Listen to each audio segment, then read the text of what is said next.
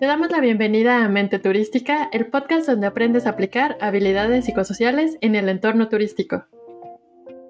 En este espacio unimos el turismo y la psicología para que tú como profesional del turismo poseas las herramientas necesarias para resolver cualquier obstáculo en tu vida laboral. Yo soy Carla Galván y soy maestra en Turismo, Desarrollo y Patrimonio. Tengo más de 13 años de experiencia en empresas de alojamiento en México, Estados Unidos y China. Y yo soy Ernesto de la Garza, soy psicólogo y maestro de negocios, área de recursos humanos, con más de 10 años de experiencia en esta área, incluidas las empresas turísticas.